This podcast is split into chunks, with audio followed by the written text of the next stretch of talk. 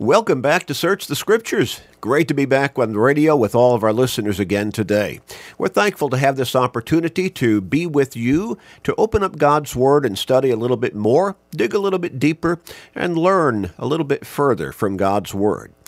You know, it's a blessing to be able to teach God's Word and study God's Word on such an open basis, such as this on Search the Scriptures. It's not something that every place in the world that everybody in those places necessarily enjoys because there are places where this could not be taught so openly. Uh, it would be shut down. We, we need to be thankful that we are living in the nation that we are with the freedoms that we have. And one of those freedom, freedoms is to teach God's word openly and also to follow God and worship Him openly. Let's pray that we never lose that freedom. That's something that we ought to cherish and that we ought to never just take for granted, but appreciate really what we have. We want to encourage you to go to our website at churchofchrist.com. Churchofchrist.com. Click on the podcast button and sign up for our podcasting. It is free, it always will be free. We keep emphasizing we're not after people's wallets. We want to help as many people as we can get to heaven. And when you sign up for our podcasting, you will receive Search the Scriptures five days a week, Monday through Friday, automatically to your smart device, whether that's your smartphone or computer, laptop, pad, tablet, whatever it might be. It'll come automatically. And then you can listen as you have the opportunity, because we know that a lot of people don't really are, are, are not really able to fit into their schedule to be able to listen to the program at the times that it is broadcast, even though it's broadcast five times a day. But if you have it in podcast on your smart device, your smartphone, or whichever one you choose, you can download it and listen to it whenever you have the time to do so. So we want to encourage you to take advantage of that. And when you do sign up for our podcasting, you'll also receive our Sunday morning Bible class, our Wednesday night Bible class, all of our sermons, and what I think is really a gem a short Bible study seven days a week called Today's Bible Class. Only about 13 minutes or so long each day, but it keeps us in God's Word. Encourage other people to go to our website and sign up for our podcasting as well. Now, if you're in the Omaha area, we want to encourage you to come and visit with us, study God's Word with us, worship God with us, and grow spiritually with us at the Sunny Slope Church of Christ.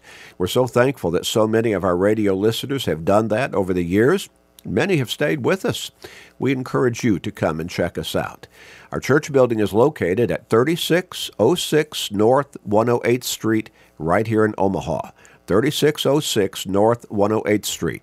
And Bible classes begin at 9:30 on Sunday morning, followed by worship at 10:30. We come back together on Sunday evenings at 6 o'clock, and we have another period of worshiping God and studying His Word. And then on Wednesday evenings, a good time to stop our busy schedules get our spiritual batteries restored or recharged rather. Uh, each wednesday evening at 6.30 we come together for midweek bible classes. You are welcome to any and all of our services and we hope to see you soon. We're going to begin a new study. Now i want to ask you a question. If i were to say or if i were to ask you can you list for me what you think might be dangerous nations in this world right now, at this moment? Would you be able to list some of those nations that you would probably, in some cases, pretty quickly, you know, lay down and say or, or, or write down or speak and tell me, you know, verbally, yep, yep, this one, this one, this one? Some of those might be Russia, China. Uh, some might say North Korea, Iran, Iraq, Syria, and maybe several others, depending on who we're talking to. Maybe several others, depending upon, upon what your perspective is and where you come from. Could you list seven? Uh, could you list dangerous nations for me? Well, what about if I said, if I broaden the perspective some, and I said, could could you write down for me, or just tell me verbally, nations in which it is dangerous to live in your mind. Now, these may not be dangerous nations like Russia, China, and so on, where they are threats to their neighbors or maybe even to other nations around the world. But what about nations where it is dangerous to live right now or can be dangerous? Well, you'd probably still name the same ones that you named before as being dangerous nations, threat to their neighboring nations and maybe other nations around the world besides those right around them geographically. You probably named those. Again, Russia, China, uh, Syria, Iraq, Iran, and you'd probably say Ukraine right now too, because you know because of threats from Russia to the north, they they uh, would be perhaps a dangerous nation to live in. But you could broaden your, your answers, couldn't you? And so you might say a bunch of nations in the Middle East. If we're practicing Christians, openly practicing Christians and Christianity, we might find it dangerous to live in a whole bunch of those nations in the Middle East because some of those might persecute us or hold us accountable. Even in parts of India, we might find that challenging and dangerous in some parts of India. Some nations in Africa, we might find the same problem. Maybe some sections of Mexico and Venezuela. But then a lot of people, if they stopped and thought about it, they could probably say, you know, I think there are some big cities in the United States of America where it can be dangerous to live because of the violence and because of of uh, the crime that is so prevalent and so commonly practiced on the streets of those big cities right now, at least in sections of those cities. And you know, I'd have to nod my head, yes, in agreement. I agree with you. Well, I want to talk about seven dangerous nations. But I don't want to talk about geographic nations and identities like Russia and China and so on. I want to use a play on words, and I want to talk about seven nations that are more personally dangerous to each one of us, nations that are threatening to us as to our spiritual security. And in some cases, we could say even our physical well being. But certainly, I want to look at it from a spiritual perspective. Seven dangerous nations. Now, you may be scratching your head right now and saying, uh, why don't you tell me where you're coming from? and I will. As I said, I'm not talking about geographic nations. I'm talking about seven nations, and I'm using a play on words to get across the idea of the nations. The first one I want to talk about is abominations. Abominations. We pretty much know what the word abomination means, don't we? You know, is that's something really, really bad. It's not just bad, it's really, really bad. In fact, we might say super bad. Something that could be identified as being wicked or sinful or evil or just bad. Well, abominations would go beyond that. We'd say that is something in a class by itself. And so, abominations. Well, we probably don't use the word, though even though we know we have a pretty good sense of what it means, we don't use the word very often. But the word is found in the scriptures. And we need to understand what God's word says are abominations to him. Now, let's go all the way back into the Old Testament time when God was bringing the nation of Israel into the promised land the land that he had promised to them through their forefathers, going all the way back to Abraham. Moses had led the people through the wilderness for a period of about 40 years. He first led them out of Egypt because they were in bondage in Egypt. And God used Moses to deliver the Israelites out of that bondage. We remember the story where the Egyptian army. Pharaoh sent the Egyptian army and the chariots to to catch, uh, you know, to, to catch up to and and probably kill and whoever survived bring back into Egypt. Once he had agreed to let them go in the first place, and so the Israelites found themselves at the banks of the Red, of the Red Sea and. They looked back, and here was the pursuing Egyptian army and those chariots coming after them, and, and God stopped the chariots. He stopped them with a pillar of fire. And he opened up the waters of the Red Seas so that the Israelites could cross on dry ground to the other side. And then, when they were almost across, he put down, he brought down the pillar of fire, let the Egyptian chariots pursue them into the Red Sea, into that dry ground. And then, when the last of the Israelites had gotten safely across to the other side, then he closed up the waters on the pursuing Egyptian army and destroyed them. Well, then they went to Mount Sinai. God gave them first the Ten Commandments, then he gave them the law of Moses, as we call it, that the Israelites were to live by. It's a spiritual law for Old Testament times and for the Israelites. And then he first led them to the southern border of the Promised Land.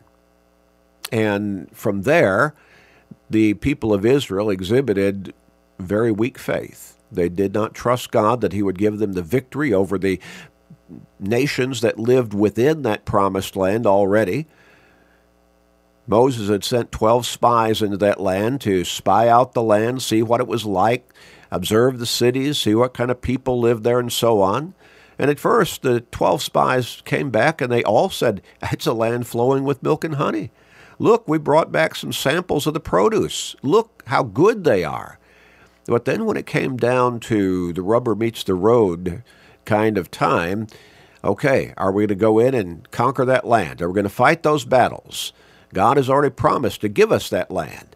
Ten of the spies, with the exception of Joshua and Caleb, said, Whoa, whoa, whoa, whoa, whoa, that's a hard land. Now, they had just said it was a land flowing with milk and honey. But now they changed their tune. They said, That's a hard land. We, we can't beat those people. Their cities are large and they're fortified, and, and we saw giants in that land. And there was a race of giants living within the land of Canaan at that time, which was the land that God promised to the, to the descendants of Abraham, Isaac, and Jacob, the Israelites. But God had already said, I'll give you that land. Now, he had led them already through the wilderness for a period of time, fed them miraculously, gave them water miraculously, and now it was up to them to trust God, to have enough faith to believe that God would give them the victory over those people and give them that land. Well, Joshua and Caleb said, Yeah, let's go. We can do it. God will give us the victory. The other 10 spies said, No, no, no, we can't take it. We're like grasshoppers in our own eyes, and we're like grasshoppers in their eyes. Well, they were already self defeated. And so, because of their weak faith, God turned them back away from the border of the promised land and caused them to wander, I call it piddle, in the wilderness for a period of about 40 years until all of the adult generations died off and the children grew up to become stronger in faith. And now in Deuteronomy chapter 18, Moses has led that generation around to the eastern border of the promised land, just across the River Jordan. Now they're about to get ready to cross that river and begin to fight the battles to conquer that land, to either destroy or drive out the inhabitants who were all idol worshippers. And so Moses is going back over their history, so to speak.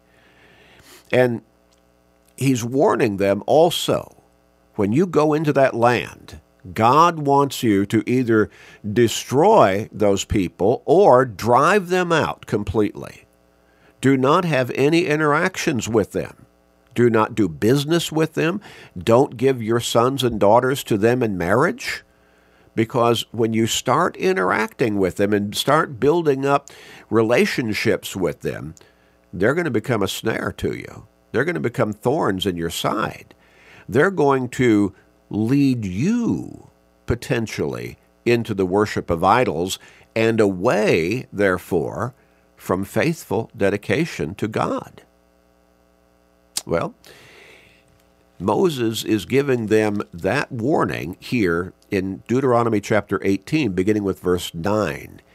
He says, When you come into the land which the Lord your God is giving you, you shall not learn to follow the abominations, there's that word we're talking about, And this is the first of the seven dangerous nations that we need to be on guard against and never be a part of. Abominations before God. The Lord your God is giving you, you shall not learn to follow the abominations of those nations. There shall not be found among you anyone who makes his son or his daughter pass through the fire. Now, what does that mean? You see, some of the peoples in that land actually offered their children in sacrifice, burned their children in worship to their idols.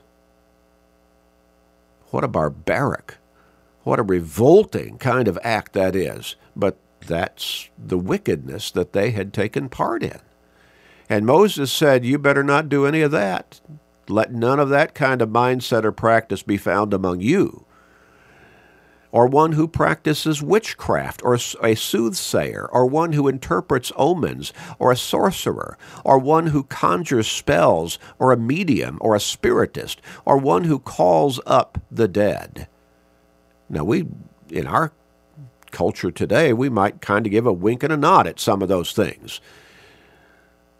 Some people might think it's kind of, you know, neat to sit down before a fortune teller and let her read your palm or look into a supposed crystal ball or read tea leaves or or you know maybe open or, or maybe lay down some tarot cards and say well this is going to happen. I see this in your future and all of that.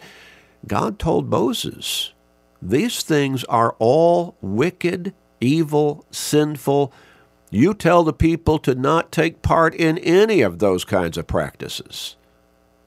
Or one who conjures spells. No, don't take part in any of those kinds of things. In verse 12, he goes on and says, For all who do these things are an abomination to the Lord. You see, we need to be careful what we take part in, what we practice even in a casual way. We need to pay attention because some things could prove to be a snare to us and actually influence away from faithfulness and dedication to God. And because of these abominations, now there's the third time the word is used in just four verses here. The Lord your God drives them out from before you. Moses says, and God is saying through Moses, these kinds of abominations before the Lord are a big reason why He's giving you their land and driving them out from before you, giving you victory over them. In verse 13, he goes on and says, You shall be blameless before the Lord your God. For these nations which you will dispossess listen to soothsayers and diviners, but as for you, the Lord your God has not appointed such for you. You are to be a different people. You are to be a great example, a shining light of people who follow God. They ought to see God in you in the way that you live your lives. Well, we might say, okay, I've never really taken practice in any of those kinds of things. I don't I don't know a soothsayer. Don't know where one is. I don't know who. Don't know a medium. I, you know, I've never, you know, seen anybody truly call up the dead, and I've never gone to a fortune teller or of any kind whatsoever, and, and I don't have any intention of doing so. Well, there are people who practice those kinds of things. I remember when I was preaching in southeast Louisiana for a great many years, I actually had a few people come to me who were very concerned that voodoo was being practiced on them. So I tried to reassure them that if you're walking with God, God is more powerful than the devil. Well, let's look at some more common practices, though, that a whole lot of people take part in, and maybe some of you are guilty of some of these practices. These are also called abominations before God. And again, much more practice than fortune telling and soothsaying and mediums and calling up the dead and so on.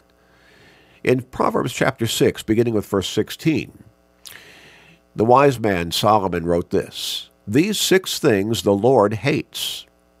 Now, anything that we're told in Scripture the Lord hates, we need to stay away from.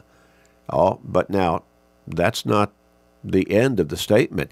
For further emphasis, the next statement says, Yes, seven are an abomination to him. So Solomon, by inspiration, as he writes this particular text, he starts by saying, I'm going to write down six things the Lord hates. Nope, nope, let me tell you. Actually, seven. Seven are an abomination to God. And then he begins, and we might, what, our eyes might open up, our ears might perk up, our, you know, might, our head might go back a little bit, and say, What? These are abominations? Well, some of them I can understand, but really, all of these? You see, the very first one that Solomon lays out is a proud look. A proud look. Haughtiness. You see, there's such a thing as godly pride, but there's also ungodly pride. Haughtiness, arrogance, a proud look, a lying tongue. Have you ever found yourself saying a lie? Hands that shed innocent blood. Now we can understand that one. A heart that devises wicked plans. Hmm, we might consider that a little bit on the borderline. Feet that are swift in running to evil. Well, um, again, we find ourselves a little torn, maybe to some extent. A false witness who speaks lies and one who sows discord among brethren. Gossip? Telling tales? Being a talebearer? Seven things that we see practiced all around us that have nothing to do with the worship of idols. And yet, Solomon, guided by the Holy Spirit to write this particular text, said these seven practices are an abomination to God. So, the first of the seven dangerous nations that we need to be careful to never be a part of, to never get caught up in, to be sure that we stay out of, is abominations. Abominations. We'll look at the next one next time. Let's pray. Father, help us to be aware of abominable behavior. Well, and that means basically sinful, wicked behavior. We could understand basically that sin is an abomination before you, Father. Help us to stay faithful and dedicated to you in the way that we live our lives and to to the best of our ability and where we're weak we pray for your strength to stay out of anything that is contrary to your will, to righteous living. Please forgive us, gracious Father, and we pray in Jesus' name. Amen.